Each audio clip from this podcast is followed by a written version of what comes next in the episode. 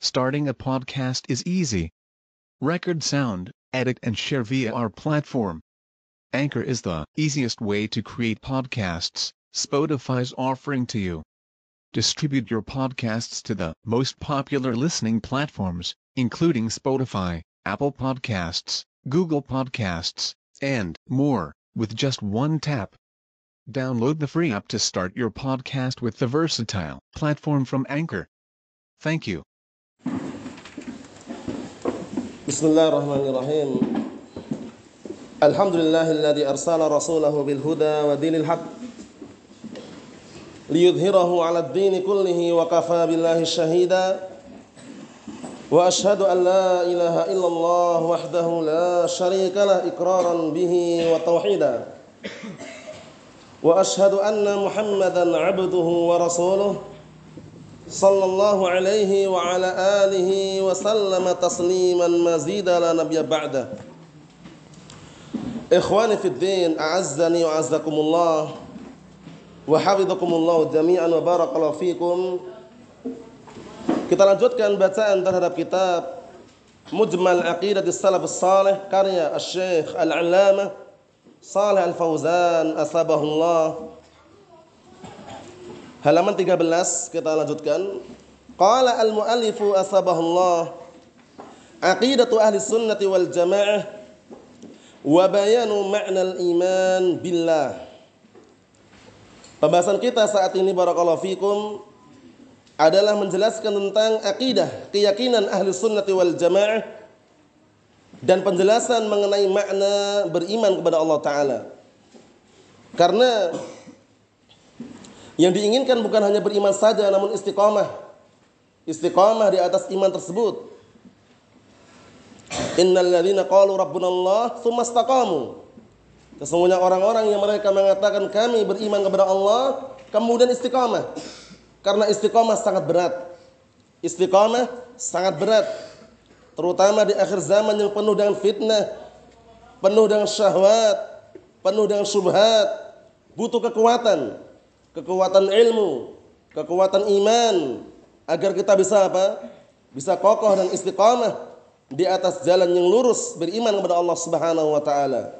Sampai-sampai Rasulullah sallallahu alaihi wa ala alihi wasallam menggambarkan dalam hadis Abi Najih Al-Ibad bin Sariyah radhiyallahu anhu yang diriwayatkan oleh Imam Tirmidzi karena begitu dahsyatnya fitnah, begitu besarnya fitnah yang akan muncul di akhir zaman Sampai-sampai beliau mengatakan, "Fa innahu man yash minkum fasayara ikhtilafan katsira fa 'alaikum bisunnati wa sunnatil khulafa'ir rasyidin 'addu 'alaiha binawajid."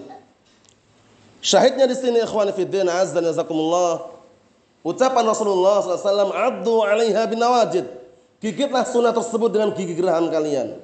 Karena kalau orang tidak kuat dalam menggigit sunnah, memegang as-sunnah, dia akan terdampar, akan terseret dengan fitnah, akan menjauh dari kebenaran karena al-haq sangat berat. Kebenaran sangat benar, sangat berat, kejujuran juga sangat berat. Oleh karena itu butuh yang namanya kekuatan untuk memegangnya. Dipermisalkan agar kita menggigit sunnah dengan gigi geraham. Karena gigi geraham adalah gigi yang kalau menggigit sesuatu itu paling kuat. Paling kuat gigi geraham. Paham ya? Ada gigi seri, ada gigi taring. Antum tahu gigi taring? Tahu? Ayo. Nah, barakallahu fikum ada gigi seri, gigi taring juga, ada gigi geraham. Kenapa di sini Rasulullah perintahkan agar menggigit sunnah dengan gigi geraham? Karena biar benar-benar kuat gigitnya. Karena memegang sunnah bukan perkara yang sepele, bukan perkara yang ringan seperti orang jualan tahu dan tempe bukan ya, tapi benar-benar berat. Berat sekali ujiannya. Nah, harus dikokohkan pendiriannya. Nah, barakallahu fikum. Kalau gigi seri, antum gigit sesuatu, ditarik mungkin apa giginya akan patah. Ya enggak? Kalau gigi taring pun juga enggak kuat. Kita tarik misalkan antum gigit kain, ditarik gitu, mungkin gigi taringnya akan copot. Namanya. Tapi kalau gigi geraham, coba kalau enggak percaya. Kuatnya luar biasa. Antum gigit kain, ditarik gini, eh, orang yang narik itu tertarik nanti. Maksudnya bagaimana? Maksudnya itu sangat kuat. Sangat kuat sekali ya. Nah, karena sebagaimana sabda Rasulullah SAW dalam hadis yang sahih Rawahu Al-Bukhari dari hadisnya Anas bin Malik radhiyallahu anhu tentang gambaran di akhir zaman bagaimana fitnah yang sangat dahsyat dan sangat besar. Beliau menyatakan La ya'ti zamanun illa walladhi ba'dahu syarrun minhu. Tidaklah datang suatu zaman melainkan keadaan yang setelahnya lebih jelek dari yang sebelumnya. Antum saksikan atau tidak? Saksikan, kita saksikan bersama bagaimana orang-orang yang rebutan kursi jabatan yang mereka berkecimpung di bidang politik, eh, parlemen, lembaga, rebutan ini, rebutan itu, yang mereka berpartai-partai, berpolitik, berpolitik, akhirnya bagaimana? Yang teman jadi musuh, musuh jadi teman. Apakah pernah apakah pernah dijumpai partai politik saling akrab itu kecuali satu junjungan? Enggak ada. Kalau beda yang dia junjung, yang dia angkat, akan apa berselisih mereka. Eh, berselisih, eh, bermusuhan, tapi kalau satu junjungan, yang mereka akan naikkan sebagai pemimpin atau presiden misalkan baru mereka bersatu. Bayangkan. Allah musta'an. Politik itu sangat apa? Mengerikan. Namun ada di sana yang dikenal dengan asyasa asyariyah. Asyasa asyariyah yaitu politik yang syar'i, siasat yang syar'i diperbolehkan. Misalkan antum taruhlah eh, mau murajaah di malam hari misalkan. Berpolitik berarti kalau malam khawatir ngantuk, siang tidur misalnya. Politik. Paham ya? Kalau kita nggak bermain siasat di situ, eh, main-main misalkan nggak istirahat, misal, mungkin malam ngantuk kan itu. Nah, jadi berpolitik seperti itu. Wah malamnya biar kuat sholat tarawihnya, berarti istirahat. Nah istirahat antum itu namanya politik, siasat, mengsiasati waktu, mengsiasati biar antum punya kekuatan di situ. Faham ya? Adapun politik-politik yang untuk dunia, rebutan kursi, rebutan jabatan, rebutan kekuasaan, nggak perlu ikut-ikutan. Kenapa? Sebenarnya mereka itu sama dengan kita, tapi kita nggak sama dengan mereka. Paham? Maksudnya apa? Maksudnya, maksudnya mereka sama dengan kita dari sisi apa? Mereka makan, kita juga makan. Mereka minum, kita juga minum. Mereka tidur, kita juga tidur. Mungkin beda makanannya, beda minumannya, beda tempat tidurnya. Tapi sama-sama kita merasakan. Tapi kita punya ilmu Al-Quran Sunnah. Apakah mereka punya? Tidak. Berarti kita tidak sama dengan mereka walaupun mereka sama dengan kita dari satu sisi. Naam barakallahu fikum. Sampai-sampai disebutkan para ulama mengenai kalau seandainya mereka mengetahui keadaan kita yang tenang, eh, COVID-19 ini apakah akan terasa? Di majelis seperti ini nggak terasa. Ada COVID nggak di sini? Nggak terasa kan? Tenang-tenang saja. Tapi di luar sana ributnya luar biasa. Eh, buka HP sedikit, COVID, positif, zona merah, Wah, pikirannya sudah ke mana-mana sudah. Tapi kalau di majelis ilmu seperti ini atau mikir apa coba? Eh? Nggak ada COVID-19 masuk dalam artian dalam artian yang menyibukkan kita tidak ada di situ. Faham ya? Jangan pernah antum tersibukkan, kemudian panik berlebihan dalam menyikapi. Virus ada, kita yakini. Bukan kita mengingkari ya, cuman jangan berlebihan di dalam merespon dan juga mengkondisikan keadaan. Kalau berlebihan atau saksikan di luar-luar sana. Eh? Wallah alam kalau di sini jawabannya masjid ditutup, sholat jaga jarak, eh? bukan setengah meter, satu meter, dua meter pun ada juga. Allah musta'an. Jumatan empat kali Jumatan nggak Jumatan, empat bulan bayangkan itu. Alasannya apa? Takut corona. Allahul musta'an. Tapi kalau ke pasar, subhanallah. Ke pasar rame-rame, berbondong-bondong, bahkan 24 jam mungkin ada yang buka. Nggak takut corona, tapi kalau ke masjid takut corona. Corona yang mana itu? Paham ya? Jangan-jangan karena karena malas. Allah musta'an. Jadi perlu diperhatikan baik-baik itu ya. Kontradiksi terjadi di situ ya. Kita saksikan bagaimana masjid rumah Allah. Masjid rumah Allah. Tempat yang paling Allah telah cintai di negeri itu apanya coba? Pasarnya atau masjidnya? Masjidnya ahabbul bilad ilallahi masajiduha. Wa abghadul bilad ilallah aswaquha. Artinya apa? Negeri yang paling Allah cintai tempat yang paling Allah Taala Allah Taala cintai di negeri tersebut adalah masjidnya. Dan yang paling Allah Taala benci pasarnya. Kok orang ke pasar nggak takut? Wah, nan khawatir kena corona, nggak mau ke pasar katanya. Nggak ada. Tapi kalau ke masjid, masya Allah, jaga jarak. Eh, kemudian harus pakai semprot-semprot, harus dites dulu. Eh, harus apa? Beli antigen misalkan, Allah Ustaz. Tapi kalau ke pasar, subhanallah, tempatnya ya, perhatikan baik-baik. Kalau ke pasar, Manakah mana ada orang ke pasar wudhu dulu? Wudhu, bersuci gitu, bersih, nggak ada kan? Ya, pasar antum saksikan bagaimana? Ya kotor-kotor gitu aja ya. Kotor, kemudian kumuh tempatnya, itu na'am barakallahu fikum. Tapi kalau kalau masjid bersih, Masjid bersih, orang ketika masuk wudhu dulu. Paham ya? Jadi sangat memungkinkan kalau seandainya virus ada itu di pasar. Kalau seandainya ada ya. Tapi kalau di masjid kok dikatakan khawatir kena virus corona tersebar, sholatnya jaga jarak atau yang semisalnya itu nggak benar. Wong di pasarnya nggak jaga jarak kok. Berangkat ke pasar itu loh, satu mobil. Tapi nanti kalau sholat jamaah jaga jarak. Kontradiksi atau tidak? Kontradiksi. Kemudian dia katanya kita harus jaga jarak. Semua dari siapa pun jaga jarak. Di rumah mana ada dia jaga jarak dengan istrinya? Ya enggak? Jaga jarak dengan anaknya? Hah? Enggak ada. Berarti menunjukkan bahwasannya apa barakallahu fikum kontradiksi itulah yang kita bisa Eh, menilai bahwasannya orang-orang ketika menyikapi virus corona ini COVID-19 ini terlalu berlebihan, itu akhirnya mengarah kepada perkara-perkara yang tidak baik. Meninggalkan kewajiban sholat Jumat. Karena anak nyaksikan sendiri di kampung sana, di daerah Jogja itu, pondok yang mengaku ahlu sunnah. Mengaku ahlu sunnah. Eh, enggak usah tanya kalau slogannya banyak sekali slogannya. Mobil pun ada stikernya RII itu. Paham ya? Allah musta'an terang-terangan aja ya. Soalnya di sana ada dan membuat apa? Membuat istilahnya apa ya? Kok bisa gitu loh? Paham ya? Nah, empat bulan berturut-turut kurang lebihnya. Nggak negakkan sholat Jumat, bayangkan. Eh? Nah, barakallahu fikum. Sholat jamaah nggak tegakkan, tapi adan di masjid, bayangkan.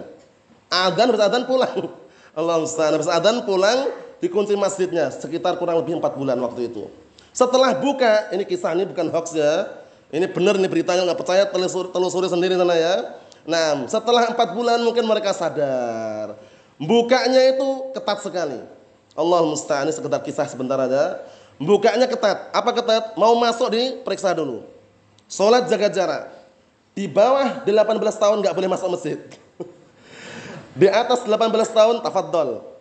Di atas 60 tahun nggak boleh masuk masjid. Di bawah 60 tahun tafadhol. Di dalam masjid setelah selesai sholat nggak boleh lebih dari 5 menit harus pergi. Allah musta'an. Salatnya jaga jarak lagi. Allah musta'an. Ini terbukti. Jangan seperti itu. Kita sejak awal corona alhamdulillah Ma'had Markis Al-Sunnah membuka pintu masjid lebar-lebar. Tafadhol. Paham ya? Tetap menjaga kondisi kesehatan. Karena orang itu kalau kuat imanitasnya, dia akan mengarah kepada apa? Menjaga kondisi tubuh kesehatannya, imunitasnya. Bukan imun terus yang dikuatkan. Kalau menguatkan imunitas terus gemuk nanti. ya enggak? Tapi imunitas tetap kita jaga, imanitas kita kuatkan untuk menghilangkan penyakit panik. ya? Panik inilah yang membuat apa? Orang akhirnya bingung, bagaimana ini anak takut kena corona, salaman nggak mau, paham ya? Allah mustan. Allah mustan. Kemudian yang kedua, sekedar istilahnya masukkan bahwasanya jangan sampai kita ngikutin orang-orang di luar yang terlalu berlebihan panik takutnya luar biasa. Allah mustan. Karena yang bisa makmurkan masjid siapa di antaranya? Dalam Al-Quran Karim Allah Ta'ala menyebutkan ciri-ciri orang yang bisa makmurkan masjid. Pertama, orang yang beriman kepada Allah dan hari akhirat. Kedua, orang yang menegakkan sholat. Ketiga, orang yang menunaikan zakat. Yang keempat ini, orang yang tidak takut kecuali hanya kepada Allah Ta'ala. Orang yang takut corona berlebihan, mana ada masjid dibuka awal-awal itu. Kalau di sini nggak tahu ya, alam ya. Mungkin ada juga ya, tutup masjidnya kita ada nggak kira-kira? Kalau di sana banyak, di Jawa itu ya, dengan alasan zona merah, zona ini macam-macam yang jelas sebenarnya kalau dikondisikan dengan baik, jaga kesehatan, kebersihan dijaga, enggak ada apa-apa. Enggak ada apa-apa. Cuman orang terlalu berlebihan itu ya, terlalu berlebihan dalam keadaan terjatuh dalam kontradiksi. Ke pasar, masya Allah mau, toko dibuka 24 jam, masjid mau buka sedikit ketakutan sudah. Allahul musta'an. Apa kata Allah Ta'ala? Innama ya'muru masajidallah man amana billah wal yaumil akhir wa aqamas salat wa atas zakah wa lam yakhsha illallah itu sahidnya. Sesungguhnya yang bisa makmurkan masjid-masjid Allah yang pertama adalah orang yang beriman kepada Allah dan hari akhirat. Yang kedua orang yang menegakkan salat. Orang nggak pernah salat, masjid tutup terus. Ya kan? Jadi takmir pun seperti itu. Nah, harus orang yang menegakkan salat. Yang ketiga orang yang menunaikan zakat. Yang keempat orang yang tidak takut kecuali hanya kepada Allah Subhanahu wa taala. Kita meyakini adanya virus-virus yang ada, cuman jangan berlebihan dalam merespon. Jangan berlebihan di dalam nah barakallahu fikum rasa takut tersebut. Kita banyak-banyak berdoa. Virus itu ciptaan Allah taala. Hanya Allah taala yang mampu mengangkatnya. Ketika kita di masjid di rumah Allah, berdoa, mengagungkan rumah Allah, memakmurkan rumah Allah, kita yakin seyakin-yakinnya justru itu sebab diangkatnya wabah. Ya, harus yakin itu ya. Nah, soft rapat Eh? Jumatan jalan terus.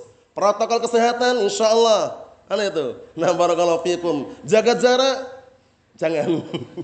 Jaga jarak dalam sholat maksudnya ya.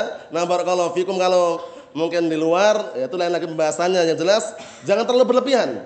Jangan terlalu berlebihan barakallahu fikum. Nah, karena orang-orang itu alasannya kapan Pak ini buka masjidnya Pak? Nanti kalau kalau sudah selesai Covid-19 katanya. Dan nanti kalau ada Covid-20 bagaimana? Allah Mustan. Karena nggak tahu kapan selesainya. Sekarang Covid-19. Nah, tahun, tahun berapa akan selesai Covid-19 ini? Tahu nggak kira-kira? Nggak tahu kan? Permainan bisnis juga mungkin, ya nggak? Eh? Permainan yang namanya politik juga mungkin. Yang jelas kita harus waspada. Dalam artian bagaimana? Jangan lupa menguatkan imanitas kita. Imanitas kita harus kita kuatkan.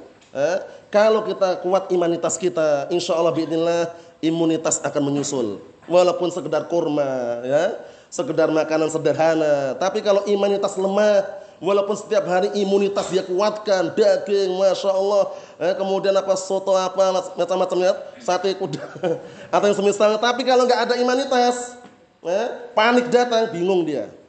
Allahul musta'an. Na'am barakallahu fikum. Ikhwani fid din azza nazakumullah. Terlalu panjang tapi tidak masalah. Yang jelas selingan seperti itu dibutuhkan karena kadangkala kita melihat di luar sana, masya Allah, takutnya luar biasa. Tapi mereka sebenarnya nggak melihat keadaan bagaimana keadaan Nam ahlu sunnati wal jamaah ketika di masjid tenang mereka. Sampai-sampai para ulama mengungkapkan seperti yang ungkapan pertama tadi itu kalau mereka tahu keadaan kita seperti ini tenang nggak ikut demonstrasi ya nggak ikut reuni 212 ya nggak? Nggak ikut juga eh? nah barakallahu fikum nam eh, penggulingan kekuasaan nggak ikut revolusi nggak ikut pemberontakan intinya tenang dia belajar di masjid apa kata para ulama lau ya'lamu al-muluk wa abna'ul muluk ala ma nahnu fihi minar rahah was surur la jaladuna alaina bisuyuf. Allah musta'an. Seperti itu keadaannya. Lau ya'lamul muluk wa abna'ul muluk ala ma nahnu fihi minar rahah was surur la jaladuna alaina bisuyuf. Artinya apa? Kalau seandainya para raja, para pemimpin dan anak-anak para raja tahu tentang keadaan kita di majelis, di tempat yang tenang, orang senang, eh?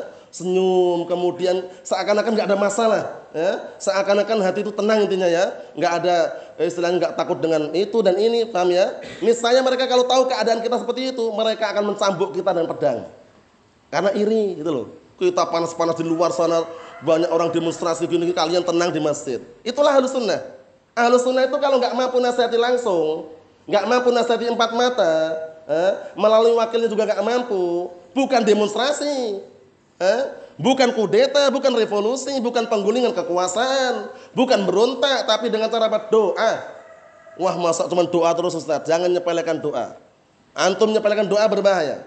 Eh? Karena doa itu ibadah, doa wal ibadah. Kemudian ketika orang berdoa, insya Allah dengan seizin Allah Taala Allah Taala kabulkan. Yang paling bagus, paling utamanya kita mendoakan agar Allah Taala memberikan hidayah kepada pemimpin-pemimpin kita, memperbaiki keadaan keadaan mereka, menghindarkan pemimpin dari julasa asu, teman-teman duduk yang jelek misalkan. Faham ya? Sampai-sampai berkata Al-Imam Fudal bin Iyad. Al-Imam Fudal bin Iyad rahimahullah dinukilkan dalam kitab Syiar A'lamun Nubala. Beliau mengatakan lau alimtu annali da'watan mustajabah la saraftu hal sultan. Lau alimtu annani da'watan mustajabah la saraftu hal sultan.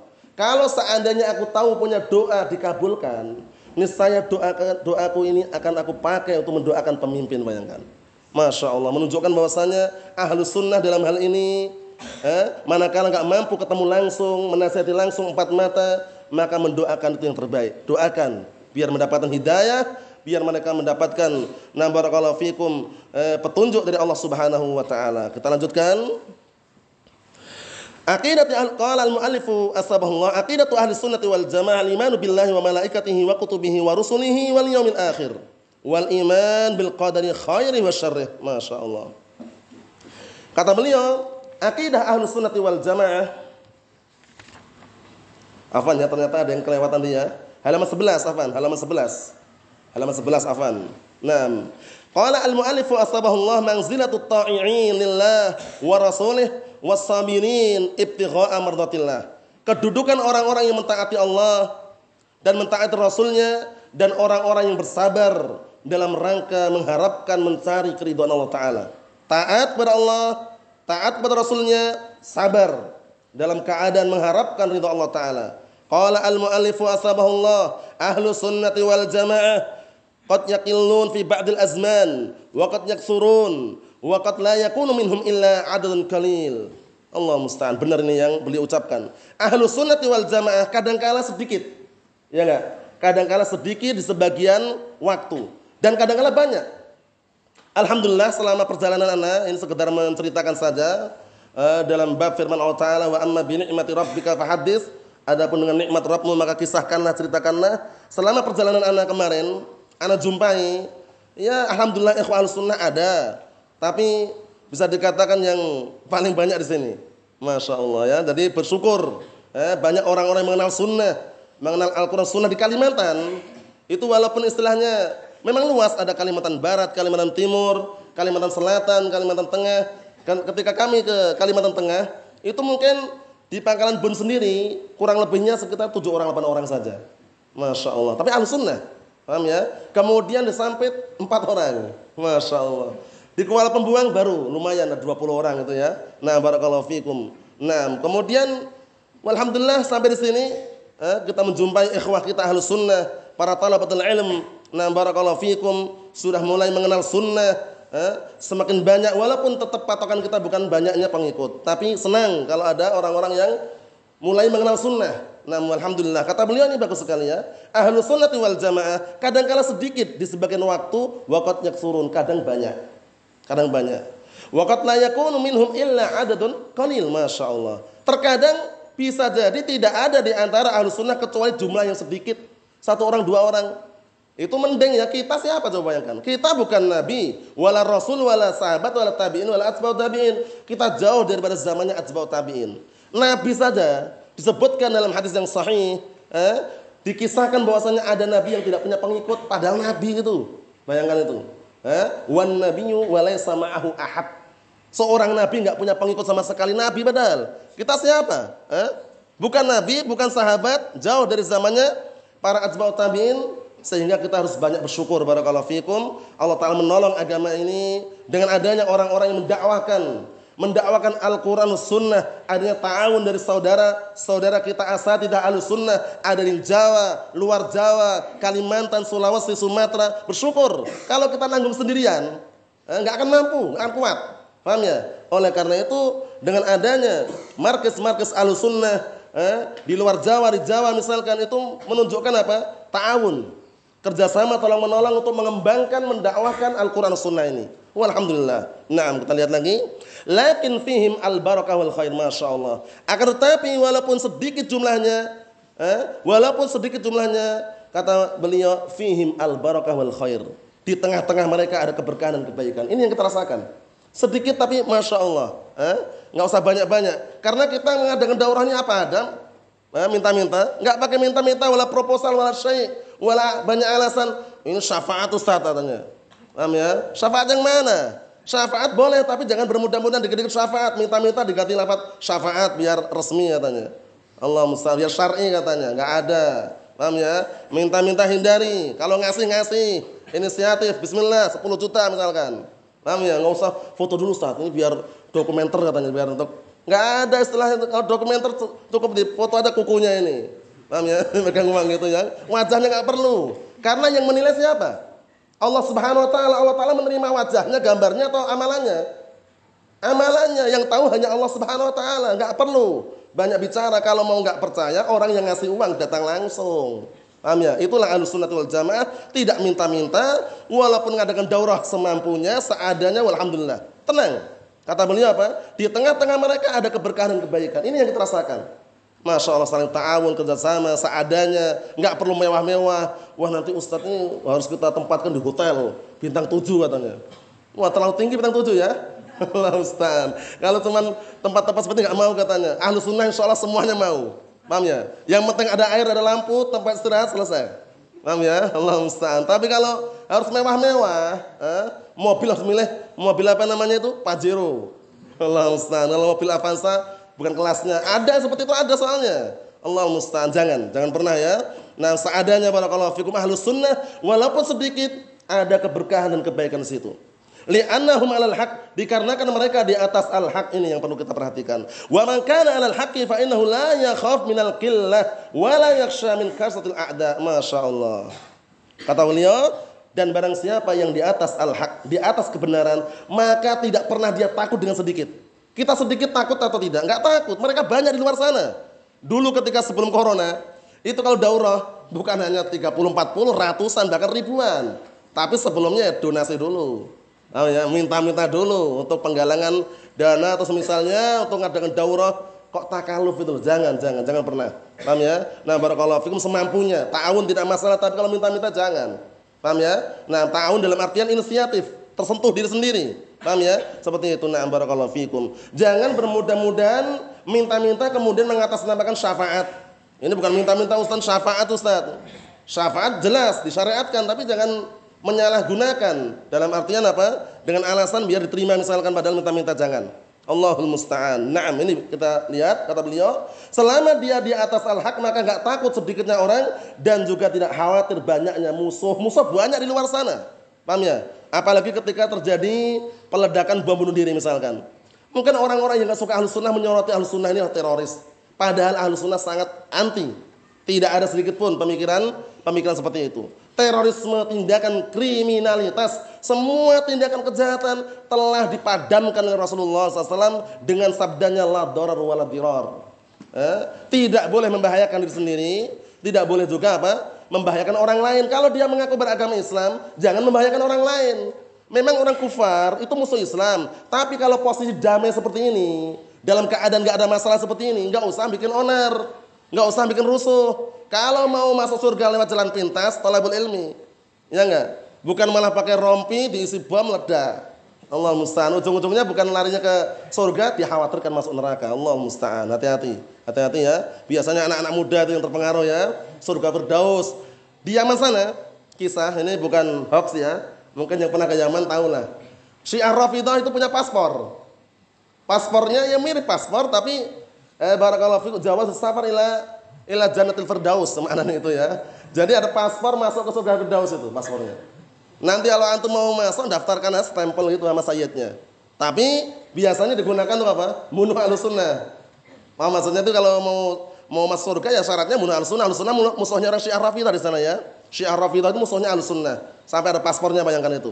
Allahumma musta'an. Jadi mereka mengklaim mengaku-ngaku bahwasanya surga milik mereka ini sunnatul yahud dan nasara Paham ya? Ini jalannya orang Yahud dan Nasara yang mereka berani mengklaim, berani mengatakan tidak ada yang masuk surga kecuali orang Yahud dan Nasara. Ya enggak? Apa kata Allah Allah Taala dalam Al-Qur'an Karim? Ya? La yadkhulul jannata illa man kana hudan aw nasara. Tilka amaniyuhum. Ya enggak? Tidak ada yang masuk surga kecuali orang-orang Yahud atau orang Nasara katanya. Kata Allah Taala apa? Itu cuma angan-angan mereka aja. Eh? Nah barakallahu fikum kemudian ditantang datangkan bukti di akhir ayat qul hatu burhanakum in kuntum sadiqin. Tunjukkan dalil kalian, bukti kalian kalau kalian jujur. Cuma ngaku-ngaku. Allahul musta'an. Kita lanjutkan lagi. Qala Allah Ta'ala Allah Ta'ala berfirman wa man yuti'illaha war rasul fa ulaika ma'al ladina fa ulaika ma'al ladina an'ama Allahu 'alaihim minan nabiyyin was-siddiqin wasyuhada'i was-salihin wa hasuna ulaika rafiqa. Artinya, barang siapa yang mentaati Allah dan mentaati Rasulnya maka mereka bersama orang-orang yang Allah telah beri nikmat atas mereka dari kalangan Nabi, orang-orang siddiqin, orang-orang syuhada, orang-orang salihin yang mana mereka sebaik-baik pendamping. Masya Allah. Tapi ingat syaratnya taat Allah, taat Rasul. Karena kalau orang yang namanya cinta Allah, cinta Rasul, buktikan. Bukan hanya ucapan saja. Pakai jaket, belakang ini sablon jamura. Apa jamura? jamaah muji Rasul. Jadi masya Allah ya seragamnya jamurah jamaah muji Rasul tapi prakteknya nggak muji, prakteknya malah menyelisih syariatnya, eh, berdakwah dengan cara bid'ah dan cara syirik. Allah musta'an hati-hati. Buktikan dengan apa? Mengikuti syariatnya. Ya, sampai-sampai ada pantun yang sangat bagus, antum sering mendengar insyaallah. Nah, barakallahu fikum. Pantunnya apa? Laukana hubbuka sadiqan la ata'tahu Lau kana hubbuka sadiqan la ata'tahu. Innal muhibba liman yuhibbu muti'u. "Lau kana hubbuka shadiqan la ata'tahu. Innal muhibba liman yuhibbu muti'u." Artinya apa? Kalau seandainya cintamu jujur, benar cintamu, niscaya engkau akan mentaatinya. Karena sesungguhnya orang yang mencintai, dia akan mentaati orang yang dia cintai. Benar tidak? Kalau dia mencintai sesuatu, itu biasanya apa? Biasanya dia akan mentaati apa yang diperintahkan oleh orang yang dia cintai. Seperti orang-orang yang di luar sana, ini kita contoh saja biar memahamkan pantun ini. Orang-orang di luar sana yang tidak punya pedoman ilmu yang benar, ya, cinta buta istilahnya ya, orang-orang yang jauh dari ilmu, laki-laki perempuan misalkan, ya, lagi ketemuan langsung cinta katanya. Kemudian apa? Si A ini sama si B saling cinta. Si B bilang sama si A, kalau kamu cinta sama aku, semua perintah yang aku perintahkan kamu harus menerima. Siap katanya. Kalau gitu masuk sumur, masuk sumur beneran dia. Kenapa? Karena cinta tadi itu. Jadi maksudnya apa? Maksudnya seringnya itu kalau orang mencintai sesuatu, mencintai orang yang dia cintai, dia akan mentaati semua yang diperintahkan yang dia cintai. Antum saksikan cinta buta yang dilakukan orang-orang awam yang jauh dari ilmu Allah musta'an. Kita lihat sini. Tapi cinta Allah, cinta Rasulnya dengan praktek. Faman kana rafaqatuhu haula alladziina an'ama Allah 'alaihim minan nabiyyin wasiddiqin wasyuhada wassalihin famimma yakhafu idzan Artinya apa? Maka barang siapa yang kalau pendamping-pendampingnya adalah orang-orang eh, yang Allah telah berikan nikmat atas mereka dari kalangan nabi dan orang-orang sedikit, orang syuhada dan salihin, kemudian kenapa masih takut? Enggak perlu takut, enggak perlu khawatir. Paham ya? Percaya Allah Subhanahu wa taala akan menjaganya. Paham ya? Nah, barakallahu fikum. Kemudian perlu diingat juga, banyak saudara kita yang terkadang sudah mempelajari kitab tauhid, usul salasa berkali-kali bahkan sudah lima kali sepuluh kali tapi masih takut dengan jin. Takut dengan batu besar. Takut dengan rumah angker. Takut dengan pohon besar dipertanyakan. Jangan takut. Paham ya? Masa udah bertahun-tahun belajar kitab tauhid mana? Paham ya? Muahid katanya muahid. Ada pohon gerak sedikit orang lari. Allah mustan ini jangan sampai ada pada diri kita ya. Karena dijumpai seperti itu keadaannya. Bapaknya takut anaknya penakut Paham ya? Jadi suatu ketika bapaknya gelap-gelap, anaknya nyuruh bapaknya, Pak anak diantar Pak. Kata bapaknya, antum yang di depan saja katanya. Bapaknya takut juga ternyata. Eh, begitu ada suara suara aneh, bapaknya lari, anaknya nangis. Allah Ustaz. Ini terjadi ya, maksudnya apa? Maksudnya itu banyak kejadian seperti itu. Kejadian itu banyak sekali yang jadi syahid di sini biasanya mereka korban film horor. Hindari, upayakan semaksimal mungkin di rumah kita jangan sampai ada benda yang bentuknya kotak atau yang segi panjang itu ya. Nah, barakallahu fikum persegi panjang itu yang merusak umat. Televisi maksudnya. Film-film horor pengaruhnya sangat ngeri sekali. Paham ya? Kalau nggak percaya jangan dibuktikan. Ya benar. Kalau nggak percaya dan jangan dibuktikan karena sudah banyak buktikan film-film horor anaknya takut, bapaknya takut juga, bayangkan. Katanya belajar kitab tauhid. Paham ya? Padahal Allah Ta'ala menyatakan dalam Al-Quran Karim, Inna dzalikumus syaitan yukhawifu awliya'ah fala takhafuhum wa khafun in kuntum apa? In kuntum mu'minin. Artinya apa? Mereka itu para setan yang menakut-nakutin wali Allah. Jangan takut antum. Batu besar bismillah. Eh? Lewat di depan kuburan bismillah, nggak usah takut. Di Damas dulu saat itu Damas. Ini kisah aja ya. Karena saat itu lingkungannya masya Allah mendukung dan ikhwan sunnah juga tidak punya televisi. Anak-anak mereka terdidik pemberani mereka. Lewat di makbarah, di, lewat depan kuburan, sampai kuburan, sampai aja mereka nggak ada takut. Paham ya? Tapi anak-anak zaman sekarang yang sudah terdoktrin dengan film-film horor hantu, eh, gendrua, atau yang semisalnya, mereka pasti takut. Allah mustahil, jangan ada ya. Insya Allah ikhwah kita semuanya harus paham, tanamkan di benak-benak anak-anak kita jangan menjadi orang-orang yang takut seperti itu. Takut jin, belum nampak udah takut. Ya kalau nampak beneran mungkin kaget nggak masalah. Tapi nggak nampak wala syai, cuma bayang-bayang. Allah musta'an. Harus benar-benar menerapkan menjadi muwahhid. Jangan takut dengan bisikan syaitan yang terkutuk fala takhafuhum wa khafuni in kuntum mu'minin. Jangan takut mereka, takutlah kepada aku kata Allah Taala jika kalian benar-benar beriman. Berikutnya, as-sabiruna ibtigha'a mardatillah. Ya, nah, kedudukan orang-orang yang bersabar mengharapkan ridha Allah Subhanahu wa taala. Kita lihat sini. Ini sambungannya ya, berarti sambungan setelahnya itu halaman 12. Lakin hada yahtaj minal abdi an yakuna ala basira wa ilmi. Akan tetapi yang seperti itu keadaannya seorang hamba butuh eh, butuh agar dia senantiasa di atas basirah dan ilmu. Wa bahsan an sabilil haula yaitu perlu mencari jalan-jalannya mereka. Jalannya para nabi, jalannya para sedikit, para syuhada wassalihin. Wasabr alaih dan bersabar di atasnya. Wa ada man dan harus sabar, siap untuk menahan, eh, memikul gangguan orang yang menyelisihinya. Ini yang berat. Kadang orang nggak sabar di sini. Eh? Awal mulanya kokoh, masya Allah, taklim tiap hari, tapi gara-gara disinggung masalah ekonomi, paham ya? Dalam artian eh, bertabrakan ekonomi, akhirnya dia langsung langsung lari dia, nggak belajar lagi, jangan, jangan. Ekonomi itu sudah diatur semuanya. Undang-undang perekonomian, paham ya? Mengenai rezeki hamba sudah diatur sebelum kita dilahirkan di muka bumi ini.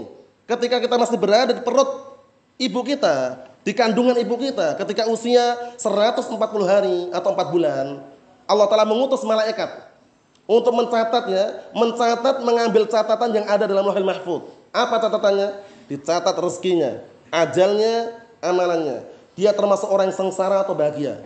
Masa masih takut? Setelah dilahirkan barakallahu fikum, kita diberi rezeki Allah Subhanahu taala. Mulai sejak kecil dirawat ibu kita dan hingga saat ini kita masih hidup.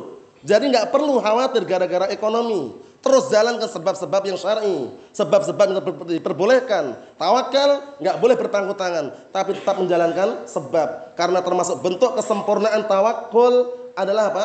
Fi'lul asbab, mengerjakan sebab-sebab. At-tawakkulu bil asbab qadhun fi syariah.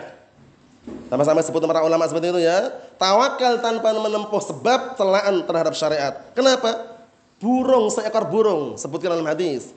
Pergi dalam keadaan pagi hari, pergi dalam keadaan perut kosong. Sore hari pulang dalam keadaan perut penuh itu burung. Antum saksikan burung walet.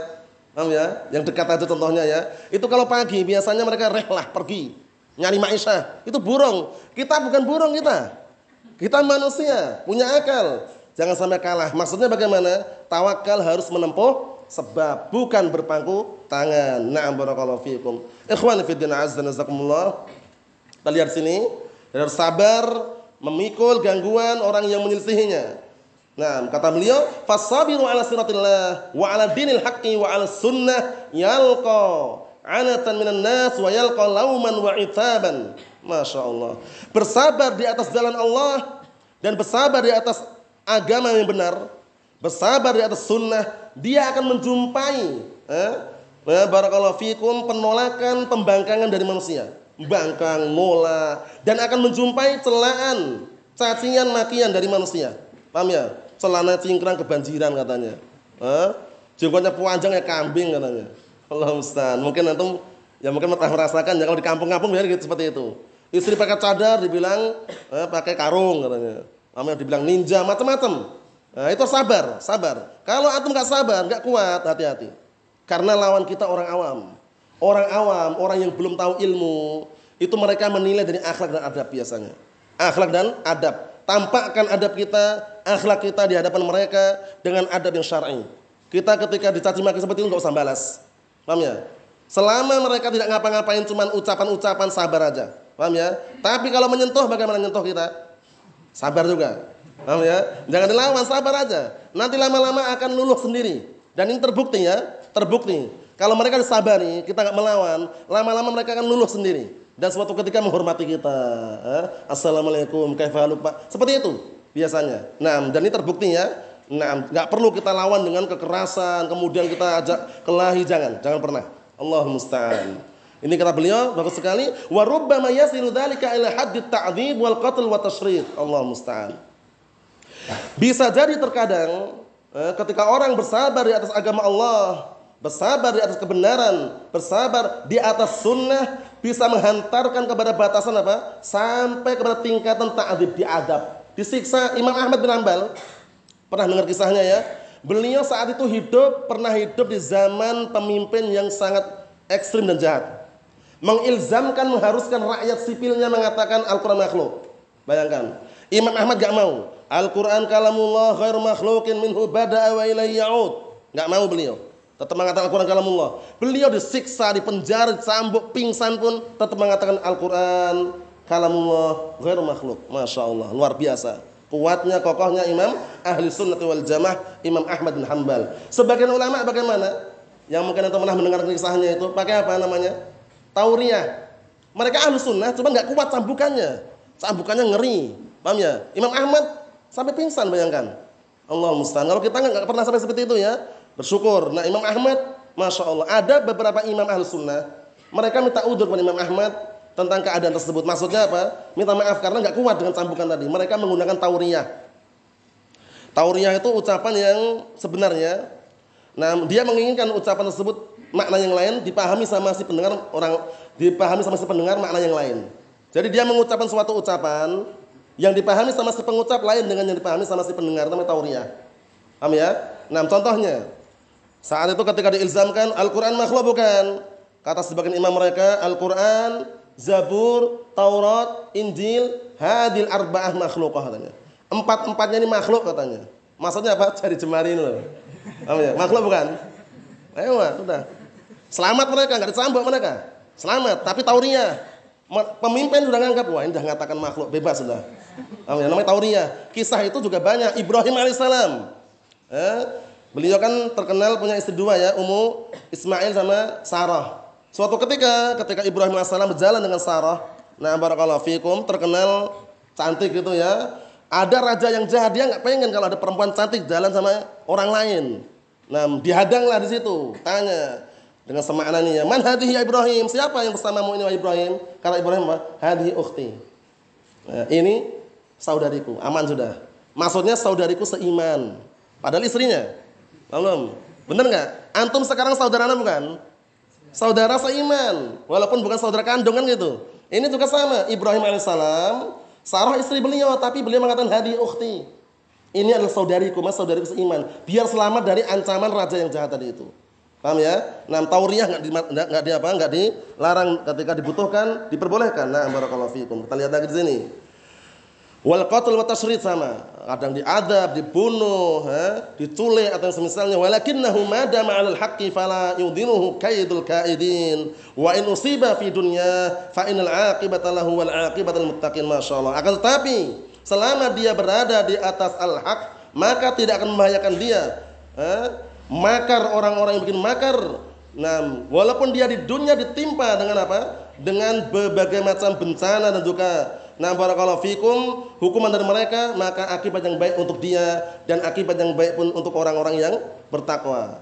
Nah barakallahu fikum insyaallah eh, kita tutup dengan ucapan yang sangat bagus ucapan Imam Bukhari rahimahullah dinukilkan oleh Imam Khatib Al-Baghdadi dalam kitab Al-Jami' li akhlaqir rawi wa adabis sami' yang mana beliau menghimbau kita semuanya ahlu sunnah agar senantiasa bersabar.